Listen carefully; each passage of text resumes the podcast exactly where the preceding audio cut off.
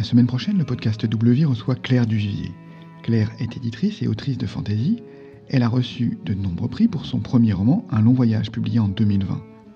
En 2021, elle a continué sa carrière avec son roman Citadin de demain, un ouvrage qui s'insère dans un projet de grande ampleur, le cycle de la tour de garde, une double trilogie à quatre mains.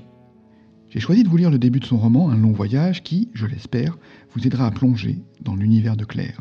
C'est parti. J'aimais tout, ma hiératique. C'est pour toi que j'allume cette lanterne, que je sors ces feuilles, que je trempe cette plume dans l'encre. À vrai dire, je me lance dans cette entreprise sans savoir si je pourrais la mener à bien. Il y a fort longtemps que je n'ai pas couché des mots sur le papier, et même à l'époque où cette tâche m'était quotidienne, mes œuvres se limitaient à des rapports et procès-verbaux. Mais après tout, ce n'est pas une épopée que tu m'as demandé. Toi, tu veux la vérité sur Malvin Zelina de Felarazi, et je suis l'un des derniers en vie à l'avoir connue. Je vais donc faire la lumière sur elle. Pour ce faire, peut-être dois-je d'abord la diriger vers moi. Il y a des broutilles que tu ignores encore sur mon passé, mais qui ont leur importance si je dois te conter cette histoire. Tu me connais sous le nom de Liès de Roenua. En réalité, je suis Liès, seulement Liès. Nous n'avons pas de patronyme sur l'archipel. En arrivant à Solméry, seul, intimidé, contraint de me faire respecter, j'ai vite pris l'habitude, pour me donner un peu d'importance, d'ajouter le nom de mon île natale, dont personne ici n'avait jamais entendu parler. Je précisais sujet impérial, comme s'il s'agissait d'un titre de noblesse, mais ce n'était qu'un mensonge, car à cette époque, j'étais encore une possession de l'Empire. Je suis le troisième fils d'une famille de pêcheurs.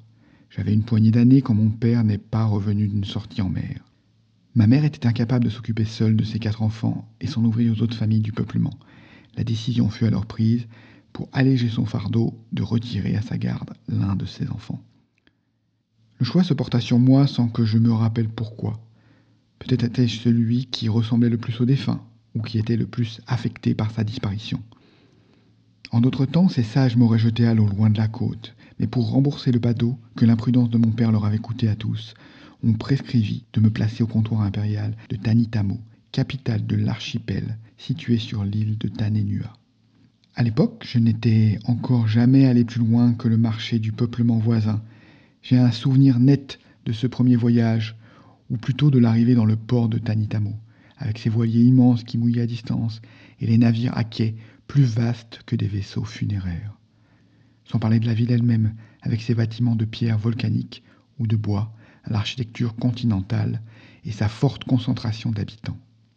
Pourtant, ce n'était qu'une capitale mineure, provinciale, avec ses rues en terre battue au tracé hasardeux. La première concession de l'Empire englobait une partie des quais du port, un petit fort perché sur les rochers au-dessus de la mer, quelques maisonnettes où vivaient les domestiques insulaires, et un bel édifice de style impérial de deux étages, qui abritait le comptoir commercial proprement dit, ainsi que les quartiers des fonctionnaires. C'est là que ma mère se présenta, me tenant par la main. Son explication fut si confuse que la femme nous ayant reçus, qui ne comprenait que l'armique, finit par faire venir une des domestiques, originaire elle aussi de Roenua, et qui parlait donc le même dialecte que nous. Celle-ci tâcha d'abord de nous dissuader, mais ma mère n'en démordait pas. Ses consignes étaient claires, j'étais désormais un indésirable dans notre peuplement, et elle ne pouvait m'y ramener. Notre interprète improvisé soupira, lui promit d'essayer de convaincre l'un de ses maîtres, et nous dit de l'attendre sur la placette qui reliait la concession au reste de la ville. Le soir se couchait quand deux impériaux nous rejoignirent. J'écris impériaux car c'était ainsi que nous les désignions sur l'archipel. Mais il s'agissait plus précisément de deux caïmites. Comme la plupart des administrateurs du comptoir, ils venaient du cœur de l'Empire. Il y avait un homme d'une quarantaine d'années, bien mis, qui nous fit l'effet d'être une sorte de dignitaire ou de chef. L'autre était un tout jeune homme muni d'un porte-document qui semblait faire office de serviteur. Voyant approcher, ma mère prit les devants et se lança dans un discours plus élaboré auquel elle avait eu tout le temps de réfléchir.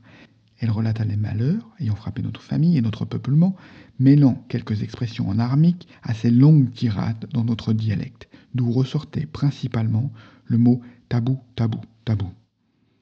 Après avoir essayé en vain de l'interrompre, le plus âgé des impériaux l'écouta avec lassitude tandis que le plus jeune, paraissant avoir quelques connaissances des langues insulaires, lui expliquait les points les plus obscurs de ce monologue. Puis il se tourna vers ma mère pour lui dire, dans un dialecte heurté, qu'il ne pouvait pas l'aider.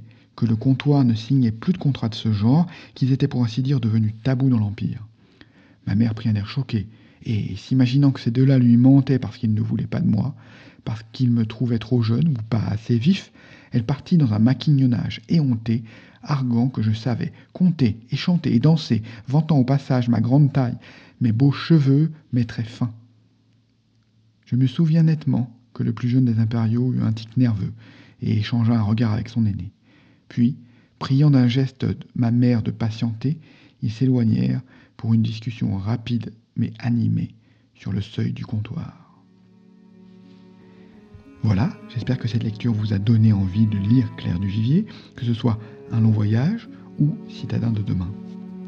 Je vous donne rendez-vous le 16 mars pour le podcast avec Claire, et d'ici là, je vous souhaite une vie merveilleuse, remplie d'imaginaire.